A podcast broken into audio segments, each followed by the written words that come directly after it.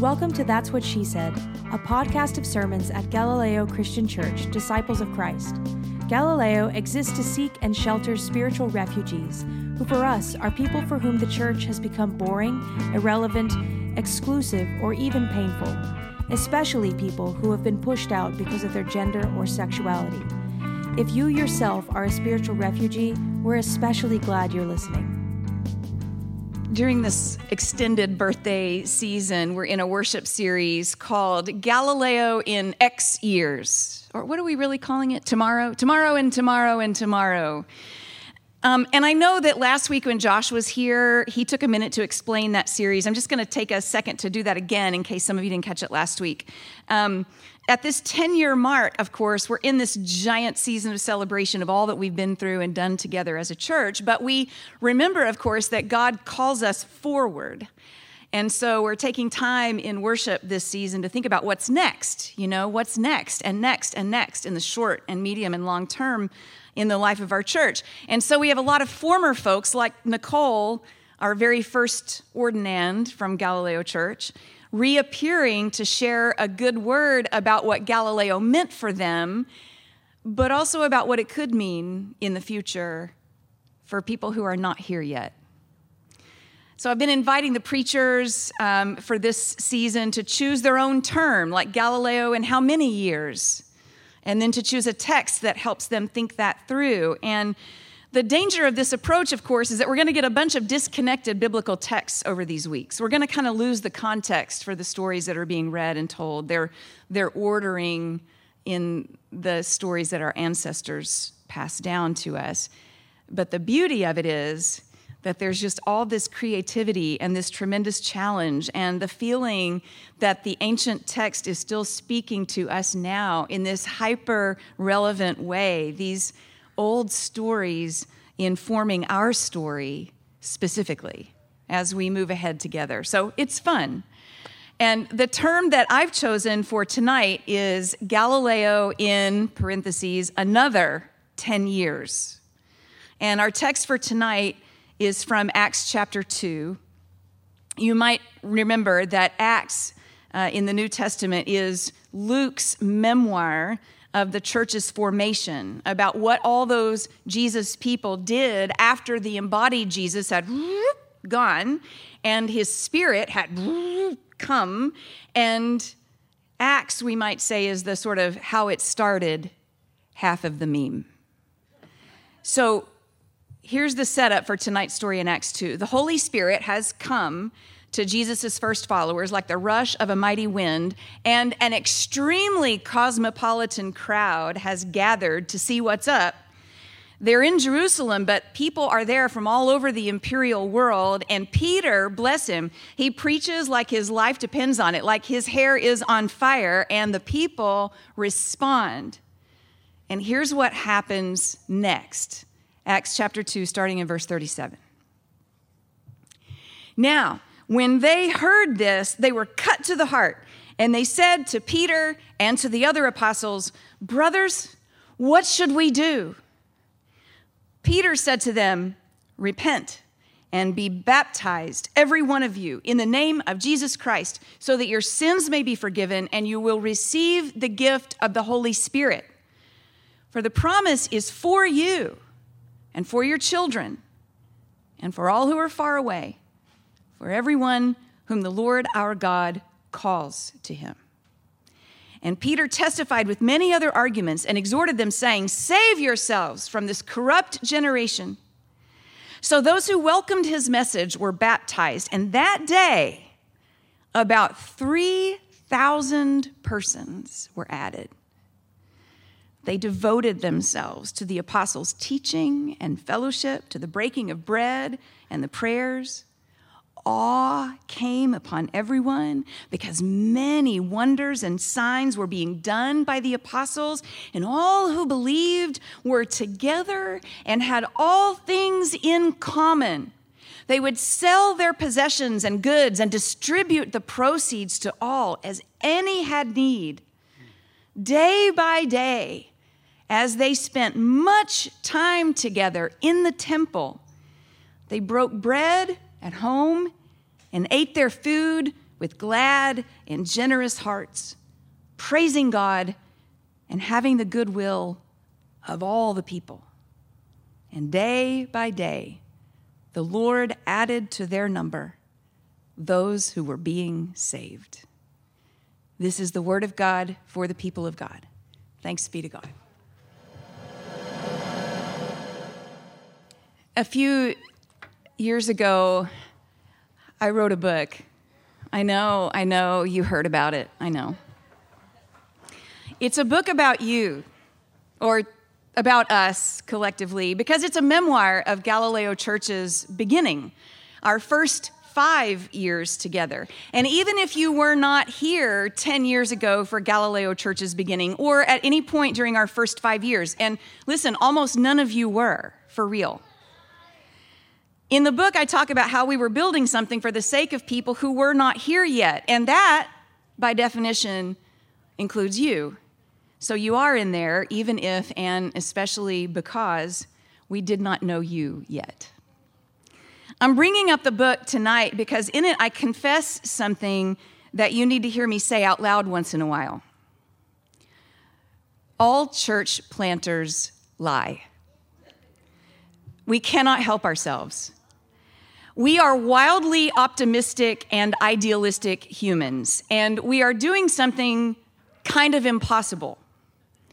Building communities of belonging in Jesus' name out here on the hyper individualistic, spiritual, but not religious frontier, and reinventing church in an increasingly secular, scientific, and skeptical age, and calling people to ancient ways in a technological culture obsessed with innovation and to rest in a capitalistic culture obsessed with productivity, and asking people to trust that an institution that has done so much real harm to so many people through the ages might actually still contain a spark of life giving goodness and insisting against all evidence to the contrary that a good and sovereign God is still driving this bus, bending the arc of the moral universe toward justice, and that God's love is the engine that powers the universe's progress toward God's goals, and maintaining that church should and could be the place where the fullness of human life can be found and lived in real relationship with other human beings similarly situated, all of us in danger of drowning in a swamp of pretense and judgment and closet. And I'm fine, how are you? For whom the church can and must be a safe shore of truth telling and screwing up and trying again and learning how to love each other as we learn to rightly love ourselves so that our souls become more and more expansive, our own hearts gigantic and overflowing with love for the world God still loves, and and and etc etc a thousand more impossible things. Too numerous and too heavy for any one sunday night's worth of consideration. That's the job so we lie. We ecclesial entrepreneurs. We lie to ourselves and each other and everybody else to keep ourselves going. This is how I wrote it, my little confession, in the preface to the aforementioned book. you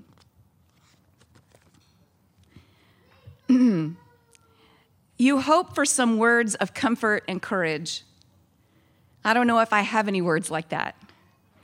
What I have, though, is a testimony to what can happen when somebody risks a whole heap of their own privilege and applies all their best mojo to building a new kind of community of belonging in Jesus' name. As you will see, lots of really dumb, sad, disturbing things happen. But out of all the messes I've ever made, God has managed to make something beautiful every time. And I would like to tell you the truth about all of that which is hard because church planters lie incessantly. We tell you we're doing better than we really are, that our churches have more people than we've actually got, and that our worship service only takes an hour. I know a lot of church planters, y'all. We don't have a secret handshake exactly, but we know how to find each other. And we all agree we cannot be trusted. At least when it comes to this, when it comes to our churches, the people, the process, the progress. Perhaps saying that we lie is a little strong. It might be more accurate to say that we exaggerate the number of people, the success of our plans, that the worship service only takes an hour, how happy we all are with what's happening among us day by day. Like Luke, writing the biblical account that we call Acts, a memoir of the church's earliest days. It is widely understood by those who study such things, by those who study rhetoric, the power of words to make worlds, that the account of the early church in Acts is uh, a bit inflated in places. Not fiction exactly, but fiction's good friend, hyperbole in which the truth of a true thing is stretched toward fiction so that it hovers in the space between the truth and a lie. Like this, a Acts 2. All who believed were together and had all things in common. They would sell their possessions and goods and distribute the proceeds to all as any had need. Now, Y'all know that I am completely on board with a Eucharistic economy where wealth and poverty commingle, and where power is divested from privileged mountaintops and oppression is relieved from life's deep valleys until the playing field of life and the highway for our God are leveled out. But there are a couple reasons to take this description of the early church's extreme commitment to a sharing economy with a couple grains of skeptical salt. First grain there is an ancient topos in Greek philosophy, a formula for writing about friendship, wherein idealized communities of friends hold all things in common, panta koina in Greek, the exact phrasing that Luke uses here for the early Christian community. Exactly like Plato describing the early days of the city of Athens, where none of its members possessed any private property but regarded all that they had as the common property of all. Panta koina, they held all things in common. If Luke, our author, as an educated Hellenist himself, has in mind to defend the credibility of the newly christened Christians drawing on that common topos of friendship, would incline his fellow citizens of Greco Roman culture to warmth and respect for their lovely way of sharing with each other. It was a well known way to say that a community was a good one. Second grain Luke himself will very soon report in the account called Acts that not everybody who believed was equally excited about sharing all their stuff. I don't have time to hop down those rabbit trails tonight, but please trust that the human tendency to hoard the good stuff for oneself is universal and persistent through the ages.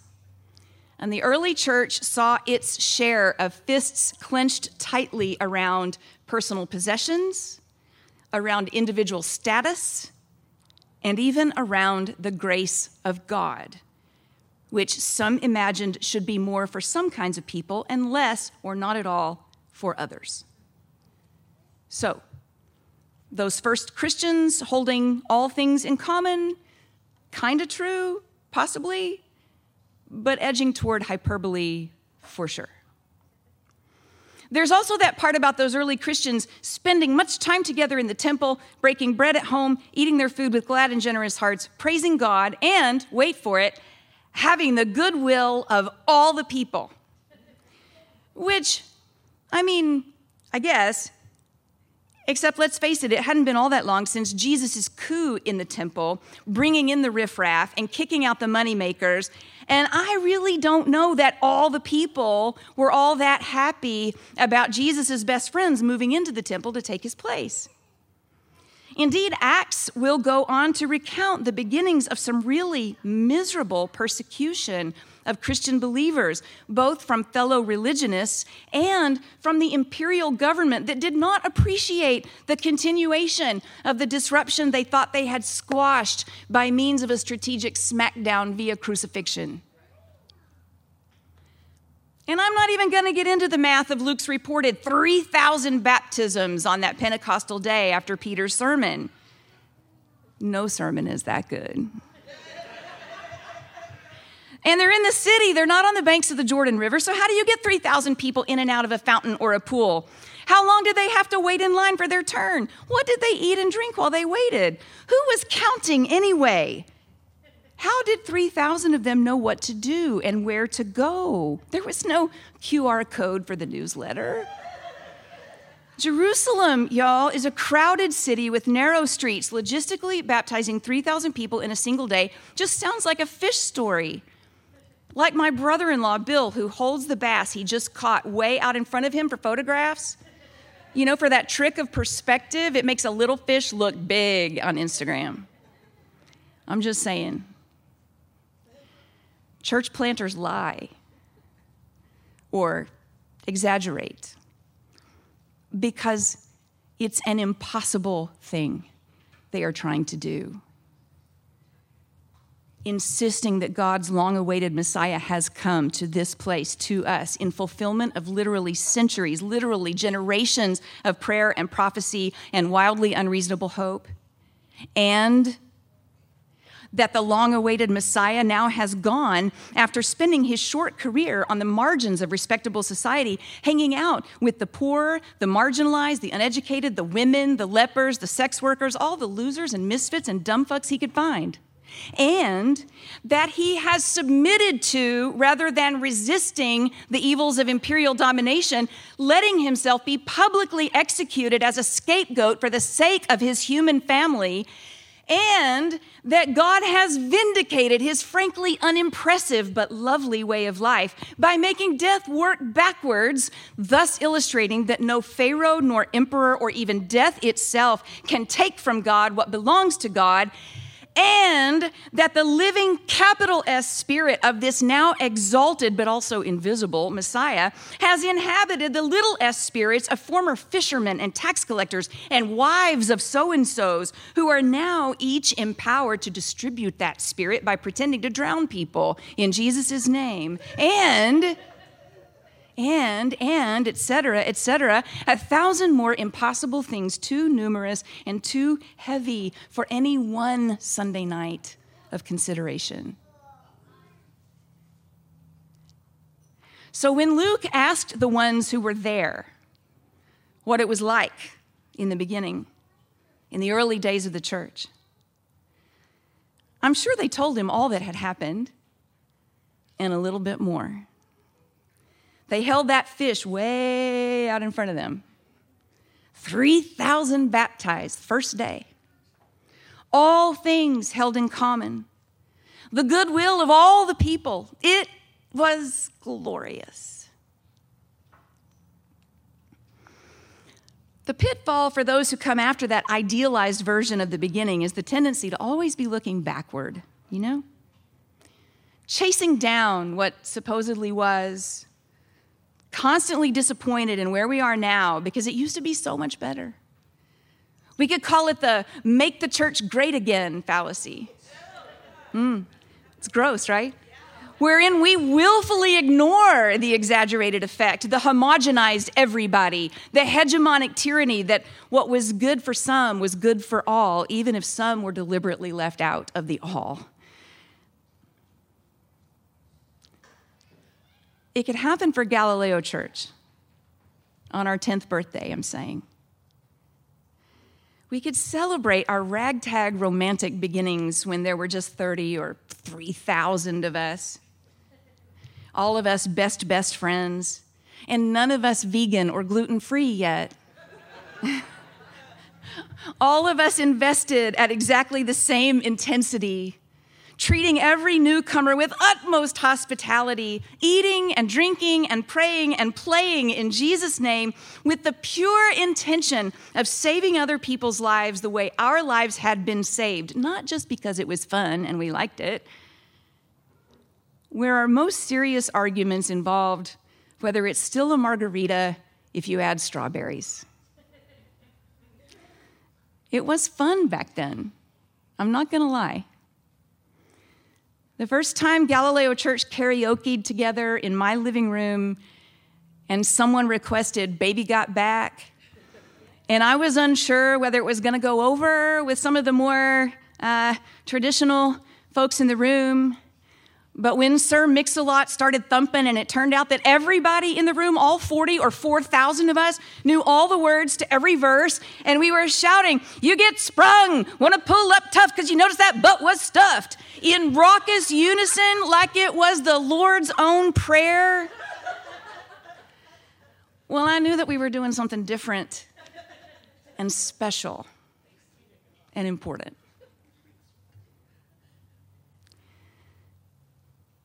Here is what I really want you to hear. The faithful hyperbole of Acts 2 and the faithful hyperbole of my own memories of Galileo's first 10 years are faithful hyperboles because they accent, they draw attention to what their authors hope will fuel the next 10 years. The next generation of Jesus people, the next and the next and the next iteration of what God will do with and for God's people here. We paint the good stuff, the very best stuff, in bright, sparkly technicolor, hoping against hope that that is the stuff that will endure from our past into our future because the past is only useful if the best parts of it fuel our future.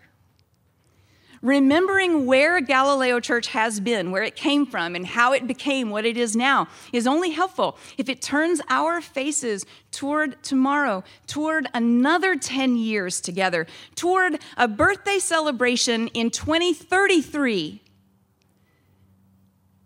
that lots of us in this room won't be here for. Not that we'll be dead. Please, God, let us live to see your new mercies for another 10 years and many more beyond that.